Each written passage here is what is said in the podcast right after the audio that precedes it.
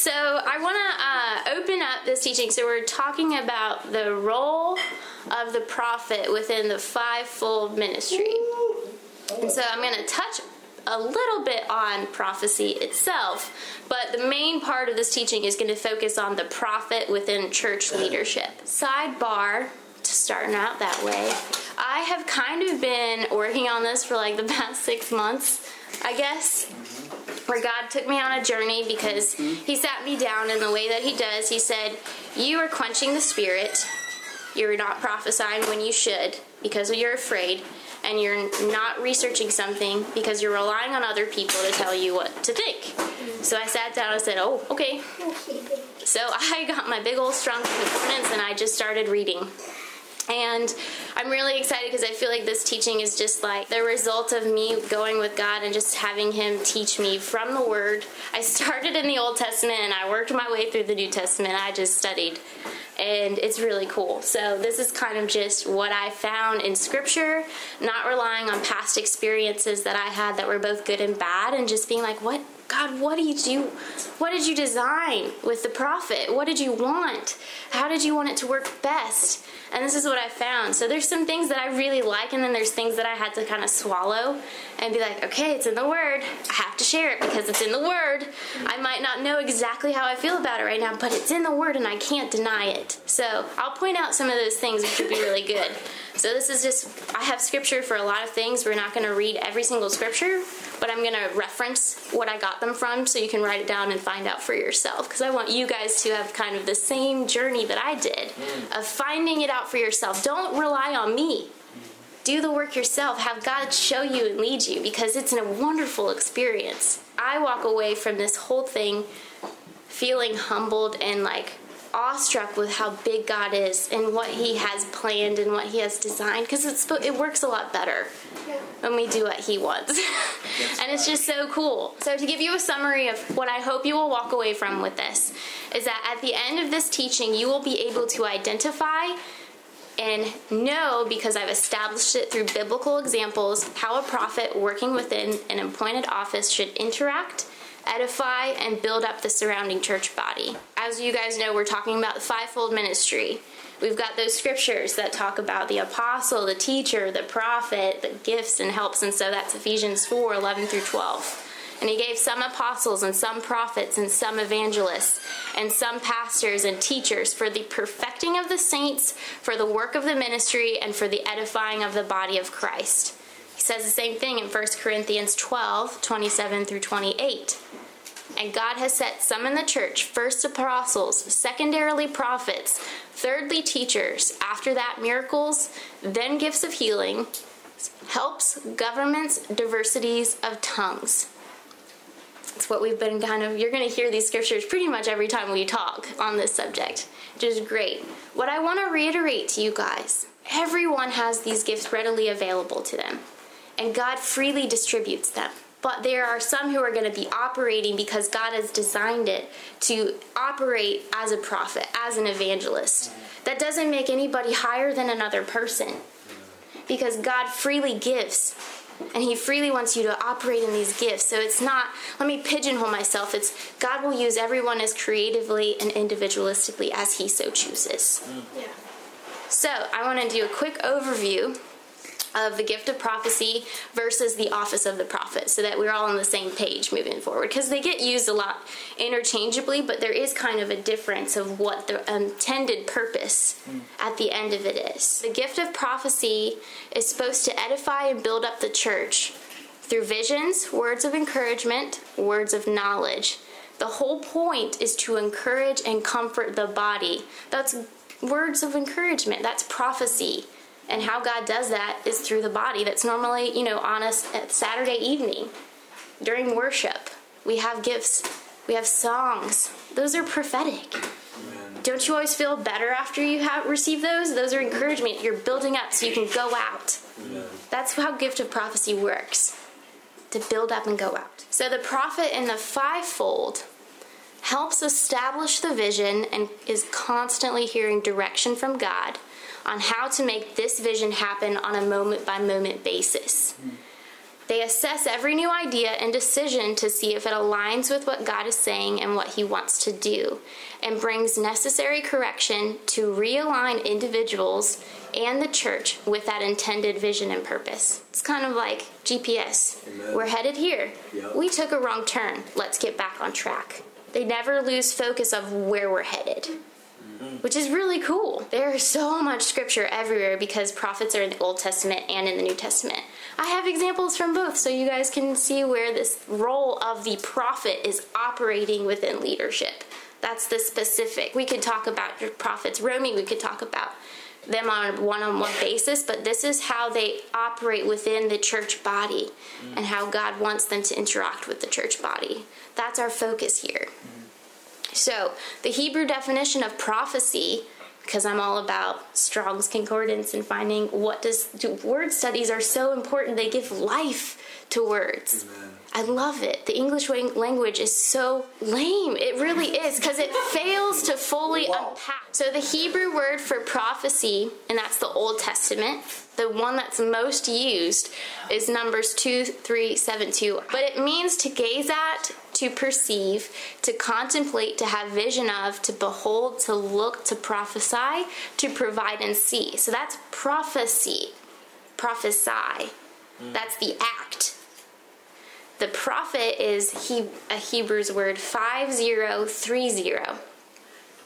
And that word is prophecy, that prophesy. So those that prophesy, prophet, or generally an inspired man. And an example that we see, one of the many, because there are a lot, that we see in the Old Testament of prophets working as within a team for the greater vision you in Ezra 7 so read that chapter. It's so good. But the prophets Haggai and Zechariah were appointed to help the elders of Israel prosper through prophecy and encourage them to finish the work and the commandment of God and King Darius of that time. So we see prophets specifically helping a certain individual build up the congregation with what God wanted and what that eh, king wanted. New Testament the words kind of change a bit, which is really cool. We've got Greek. So, New Testament, you're going to have the Greek words, Greek translation. 4395 is that number. To prophesy, that's the act, is to foretell events, divine, to speak under inspiration, and exercise the prophetic office. The Greek word for prophets that's most used is 4396 a foreteller, an inspired speaker, by extension, a post, the post of the prophet. So, a New Testament example is how there were prophets, like a group of prophets actually appointed the Apostle Paul and Barnabas to their calling. They were meeting at church, and then all of a sudden the prophet started prophesying and said, Those two are apostles, and they need to go out. So they were within their church and they saw people that needed to be doing something for God. They saw where they were supposed to be going. They said, "Hey, you should be going and doing that." And look what happened. Amen. Isn't that cool? Yeah. So they're not hoarders of people. Well, who is a prophet? Someone who has been called by God. That's the easiest way to say it. You cannot call yourself a prophet. You cannot self appoint yourself as a prophet. It just will not go well with you. So there are several scriptural examples about God specifically calling people and making it abundantly clear that that is the role for their life. We see that in Jeremiah 1 4 through 7, and then 2 Samuel 3, where he was trying to sleep, and God kept calling him. Calling him, he said, Eli, are you calling me? Nope. It was God. My favorite part about that story is that Samuel was young and he was staying with this amazingly wise prophet who had fallen short years back. And the wor- first word he ever got was a word of correction for this man of God. And it was pretty much I'm not I'm good quoted, but he was like, "Sorry, but everything that you like will be destroyed because of what that sin." And Eli was like, "Yep, I know." But that was the first word he gave. I want you guys to turn to Numbers 12 6. And he said, Hear now my words. If there be a prophet among you, I, the Lord, will make myself known unto him in a vision, and I will speak unto him in a dream. If you are unsure if you're supposed to be called as a prophet, the Lord will make himself known to you. If you are praying for a prophet to come to you, God will make himself known to you. You cannot cultivate them. God is the one who appoints and ordains. And when you stick your fingers and try to make it happen, that's when the enemy can come in and add ingredients that are not from God. So, a simple definition is a prophet is a mouthpiece for God and his truth and must speak God's truth accurately and without manipulation. That is why God is the one who is the one who will appoint because it's terrifying to in a good way because I respect my father, but I also know that he is God. There's a level of reference of like what I say and when I represent him, I need to represent him correctly. Right. Because he is worthy of that. And because he will know if I do not. So he's going to be the one of that person will do their best to represent me. A scripture God gave me a while back was Second Chronicles 18:13 and I was finding myself in this fighting stage of I'm I don't want to speak. I don't want to speak because he was giving me words of correction left and right and I was like, I don't nope. Confrontation is not me. I do not like it. I'm not going to do it. And he gave me the scripture. And it's the prophet Micaiah who I identified with because he had 300 prophets false prophesying to a king saying, "Go, go, you're going to be great." Go chase the army, you're going to have victory. And Micaiah would be like, nope, that's a bad idea. Thus saith the Lord, you are not going to win that battle. Mm-hmm. Every time, he would be the only prophet with 300 other prophets saying, you're fine, you're doing great. And Micaiah's like, nope. What? The Lord says you need to repent. And you're just sending your army to death every time. And the king actually hated whenever Micaiah came because he was like, dang it. Yeah. So this is Micaiah. So he's going to God and he's like, oh, dang it, I got another word for the king. It's going to be awesome. It's going to be so good. But the scripture that God reminded me of and it showed me is, and Micaiah said, As the Lord liveth, even what my God says, that will I speak. So, regardless of how I feel about the message, I have to share. Amen. I have to share because this is what God wants to say. So, as I live and as the Lord lives and as He wants to use me, I have to speak. I can't help it. And I found myself in situations where it's like, I have to speak. I can't sleep. I can't be at rest until I have this conversation. And another example is Jeremiah 29. He was having to give so many words of correction. And he finally was like, I'm done. I'm not going to speak anymore because all you ever do is make me say repent and turn from your ways, and now they want to kill me, and they've got people wait, waiting for me to mess up. So he actually said this, and I love it because it mirrors my own heart. uh, then I said, I will not make mention of him, nor speak his name anymore in his name. But his word was in my heart as a burning fire shut up in my bones. And I was weary with forbearing, and I could not stay that was me. It's like, I don't want to do this, but I cannot resist it because the words are in my heart and I can't stop. So sometimes prophets have to do difficult things for the sake of being obedient to God. That's why it shouldn't be taken lightly. That's why you don't want to jump into it without knowing that He's called you because it's a journey. Mm. And it's a wonderful journey but sometimes it's not pleasant. But discomfort can breed the best freedom and result. From me to have an uncomfortable interaction to maybe have God break through and bring freedom and hope and faith. Isn't that better? Yes. So I'm working on it. I'm working on cultivating that boldness in love. Yeah. But boy, sometimes he gives me word and I'm like, why? that one, he's like, yep. And I'll be like, all right. And then he's like, next week, it's happening. And then the person comes to me, what do you think about this? Well, since you asked. so I want to mention something, and I was afraid to mention this, but I'm going to go for it. I want to establish a truth for you guys that combats a lie that I've come across, that I believed myself. There is no evidence whatsoever in the Word that says being an overly emotional person helps you hear from God any more than another person. It takes an emotionally stable person to handle and do and say what God wants without wavering or altering the message or dumbing it down. You have to be so focused on what God wants to do that you put aside what you think, feel, or expect because God's plans are higher than my plans.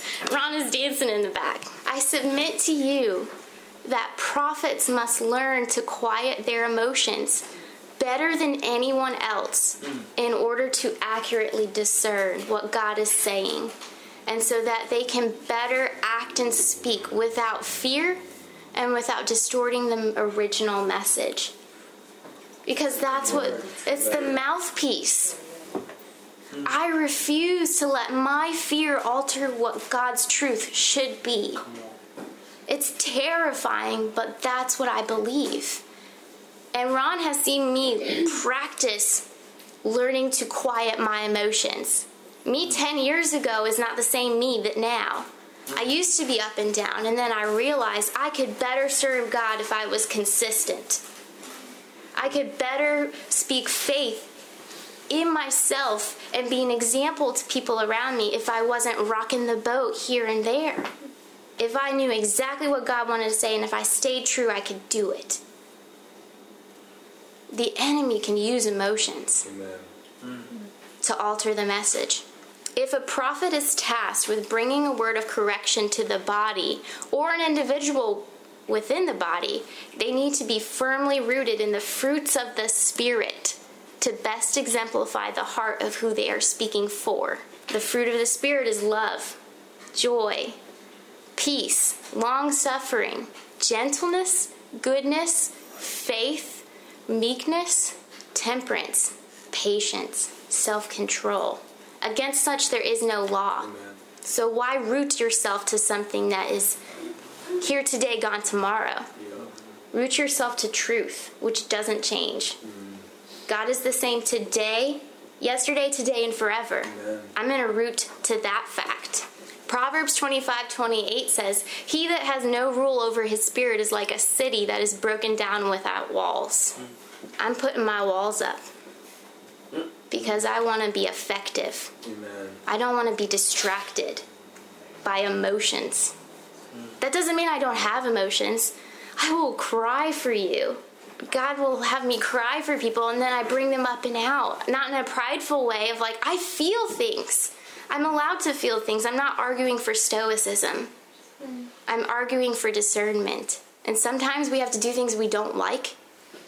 So why not just get practice if I'm going to do it whether I like it or not? Mm. I'm going to be effective. Amen. Hyper reliance on emotions do not enable the prophetic, but it can easily open doors to familiar and antichrist spirits, bringing divination and double mindedness into the body of Christ. This is why it's important mm. to know who you are speaking for and what he wants to say and how the enemy will try to skew it. Yeah. It's important. 1 John 4 1 says, Beloved, believe not every spirit, but try and test the spirits to see whether they are of God, because many false prophets are gone out into the world. But you know what I love? That scripture says you can try and test the spirits. How do we identify false prophets and prophecies? If we're supposed to be testing the spirits, if we're supposed to be trying. Number one, they do not confess Jesus Christ came in the flesh, and that is an antichrist statement. They won't say it. 1 John 4 1 through 3 is that reference for that point. They, re- they refuse, they can't, because that's praising and acknowledging God's victory. Number two, they rely on the schemes and performances, rituals, dancing, and cutting to be able to be more spiritual and to prophesy. God's prophets will not look like that, nor need to rely on rituals. They don't have to cultivate it because they are so rooted to who they're serving that they're already there. That scripture is 1 Kings 18. Number three, they have adopted the same mystic rituals of the surrounding nations. Deuteronomy 18 verses 9 through 12. When you are come into the land which the Lord your God gives you, you shall not learn to do after the abominations of those nations.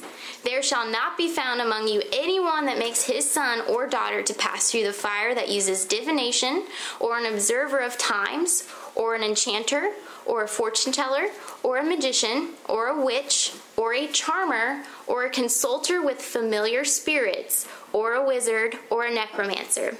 For all that do these things are an abomination to the Lord, and because of these abominations, the Lord your God does drive them out before you.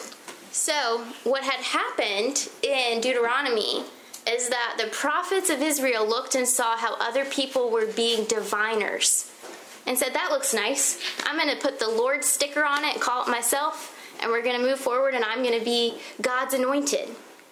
That's what's happening. Beware of fortune telling and mentalist mentalities.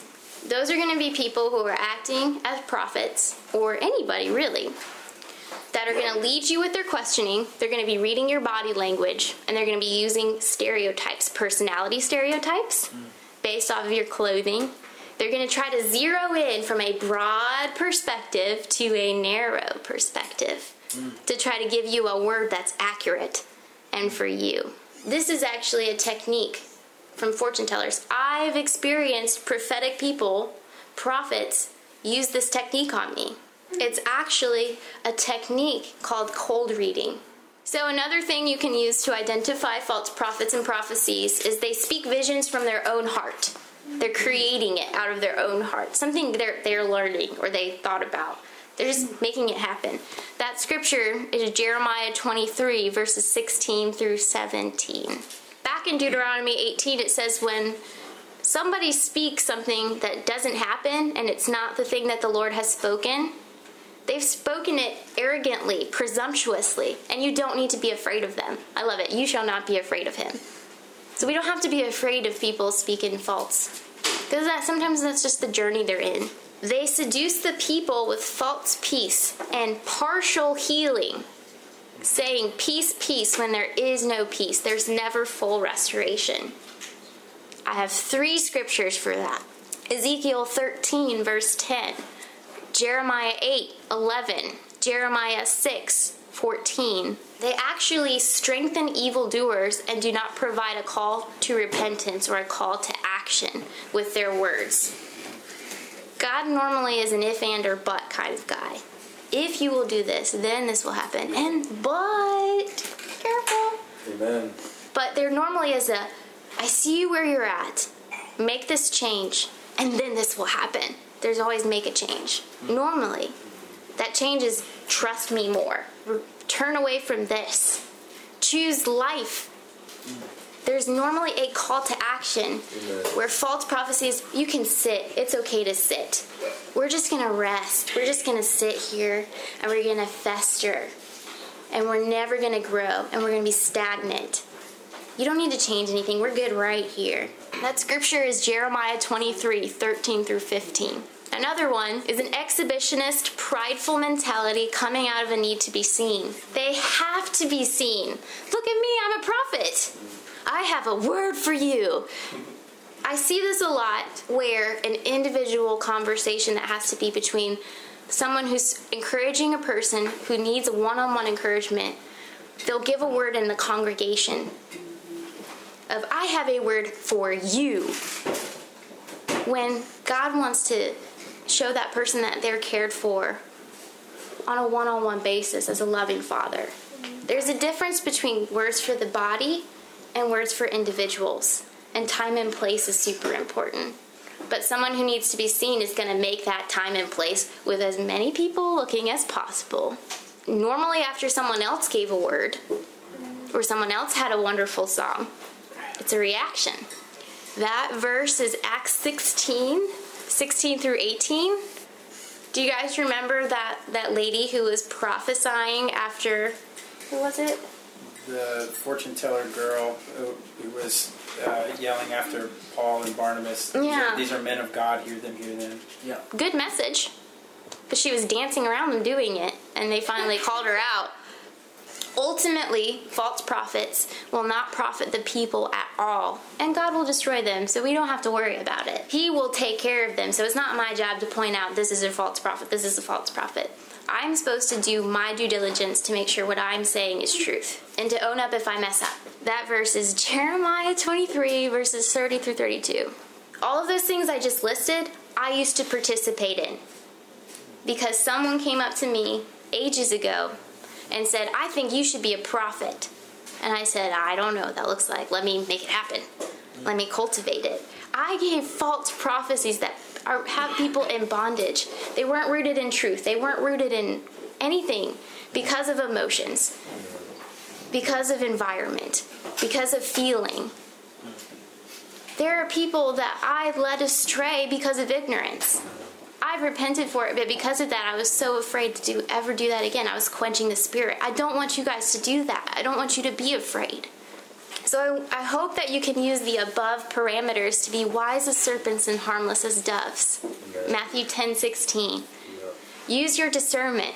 Just because someone, myself years ago, produced a counterfeit in the past, does not mean we stop pursuing truth and the gifts.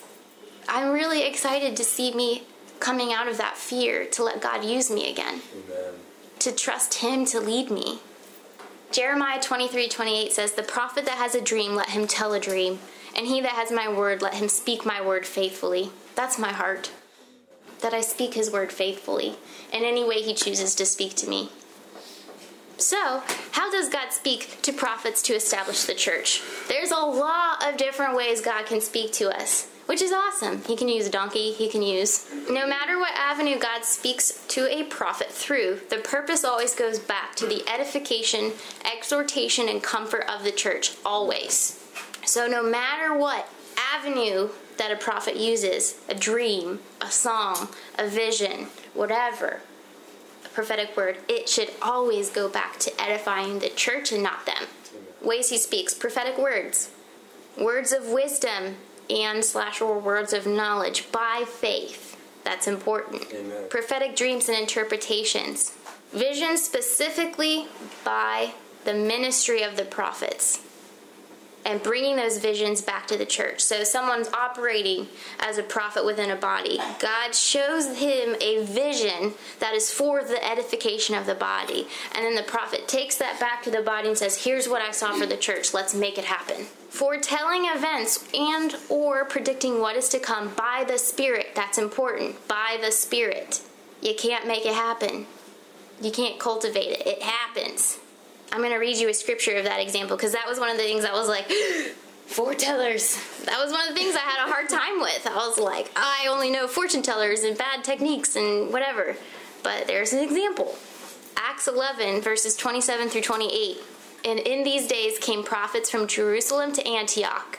And there stood up one of them named Agabus, and signified, indicated by the Spirit that there should be great famine throughout all the world, which came to pass in the days of Claudius Caesar. It's in the Word. I can't deny it. I actually know when I was going to teach this teaching. That was my first one I told that. So when we were talking about fivefold ministry, God was like, "It's time to get your notes ready." I was like, "But I'm not done." He was like, "It's time to get your notes ready because you will be speaking two weeks after Ron introduces the um, outline of the fivefold ministry. We hadn't had like a leadership meeting because of Christmas and everything. So finally, we get down and we talk about it, and it was like, "All right, we're gonna go in the way that the Word is doing it. So we're gonna do the outline, apostle, prophet, and that's what happened. So I'm ready." like, "All right, God, I guess you speak to me sometimes that way. Okay, I'll get okay with it." Um, Another way God can speak to people is through a trance. This is not a mindless meditative trance. In scriptures, the way that the trances came about is that they were completely and 100% focused on what God was showing them. He shut out the entire rest of the world so that they could focus completely and wholly on Him. It is not empty your mind. Anybody that tells you to empty your mind is not from God. The true definition of trance in the Greek is to take out of a regular position, standing, and bring into a state of ecstasy, rapture, like a person carried out in trance like amazement. This state of mind reaches far beyond the powers of an ordinary perception. Sometimes he has to take you out of the ordinary physical limiting to get you to focus on the spiritual perspective. God can speak to you whichever way he chooses. He's God. Amen. Yeah. But we can be wise to figure out if what, who's actually speaking to us is God or not God. How awesome! How the office of the prophet empowers the body of Christ. That's the meat of this all. Mm. The office of the prophet should bring correction through prophecy. They release the promise and they remind God's people of their identities. That's in Ezekiel 34. The prophet will reveal through prophecy the heart and character of Father God. Ezekiel 36. The prophet will find and appoint God's selected leaders and send them into their calling. Acts 13. Like with Paul and Barnabas. Send them into their calling. A prophet, through discernment, can confront spiritual strongholds, a person up and out of bondage and back into alignment with God by providing a heavenly perspective that contradicts their physical reality. Prophets will not let you sit in their junk because God doesn't want you to stay in your junk. Yeah. Because He's a loving Father. He wants you to have the best that you possibly can. He wants you up and out. He wants you clean. He wants you free. And He will use prophets to do that. You'll find that scripture in 2 Samuel 12 is actually Nathan calling David out. I love the way he did that because he came and he said, David, we have a problem. There's an individual who's doing this and this and this, and it's actually hurting Israel. And David's like, dang it, that's not good. We got to take care of this. We got to bring him back. And he's like, oh, by the way, that person's you. Mm-hmm. And David's like, well, dang it. All right, it's time for me to go deal, go forth and repent and move on. I love the way that happened. I was like, wow, that's okay, Nathan. Uh, but he called him back to his true perspective, his true alignment. You're doing something crazy. God wants you back here, and it will go well for you and for your people. I want to say this a true prophet or someone who's going to be operating as a true prophet will not just point out your flaws. They will constantly remind you of who you are and who God wants you to be and where He wants you to be. If they're only pointing negative, they're just using discernment as an opportunity to accuse. Another thing that the prophet will do, this is my favorite thing, is to bring the prophet's reward to their community. The definition of a prophet's reward means to see and to hear what the Spirit is doing and saying and reward the community. Because that's when you get miracles. That's when you get bondage being completely obliterated. That's like nights like tonight. It was so good. I love it. The prophet's reward. They're not here for them. Amen. They're here for the body. That scripture is Matthew 10 41. He that receives a prophet in the name of a prophet shall receive a prophet's reward. And he that receives a righteous man in the name of a righteous man shall receive a righteous man's reward. It's my heart that through my obedience, I can pour out that blessing. Prophets and apostles build the foundation for the body, and they establish the vision from the heavenly perspective. The heavenly perspective, what God wants to have happen, where God's leading. Ephesians 2:20 says, "And the are, as in the church, are built upon the foundation of the apostles and the prophets." Jesus Christ himself being the chief cornerstone. It always goes Jesus is the word. Amen. So everything aligns with the word. Amen. The prophet should align with the word. His words or her words should align with the word. Amen. So they should be in the word. Actively reading, actively discovering so that they are accurate Yep. and they know who they're representing. A prophetic word or vision by a prophet imparts faith and propels miracles into existence. Through their obedience to hearing God's direction, the church can be freed from dead works and transform the body into capable, mighty warriors for the kingdom. This is from Ezekiel 37. So, Ezekiel came across dry bones from an army, an entire army of bones. They were dead, no meat, completely like mummified, whatever. That whole army was completely restored. Ligaments, muscles. If you read that story, it's incredible. But God wants that to be his body. any dried bones fully, completely restored, all of the muscles strengthened, and then go out. Prophets will normally, hopefully, tell you to go out and go forth for God. Because if you know who God is, you have no fear about it, and you know what He's calling you to do, and you're going to do it. It's amazing. In summary, prophets who are operating under the fivefold should always be listening and discerning what God is saying and share it with the church liberally, both in encouragement and in correction for the sake of freedom. Every act by the office of the prophet should unleash the prophet's reward uh, to the body of Christ while bringing about God's vision. However, God decides to use the prophet, everything must be done in love and for the edification of the church.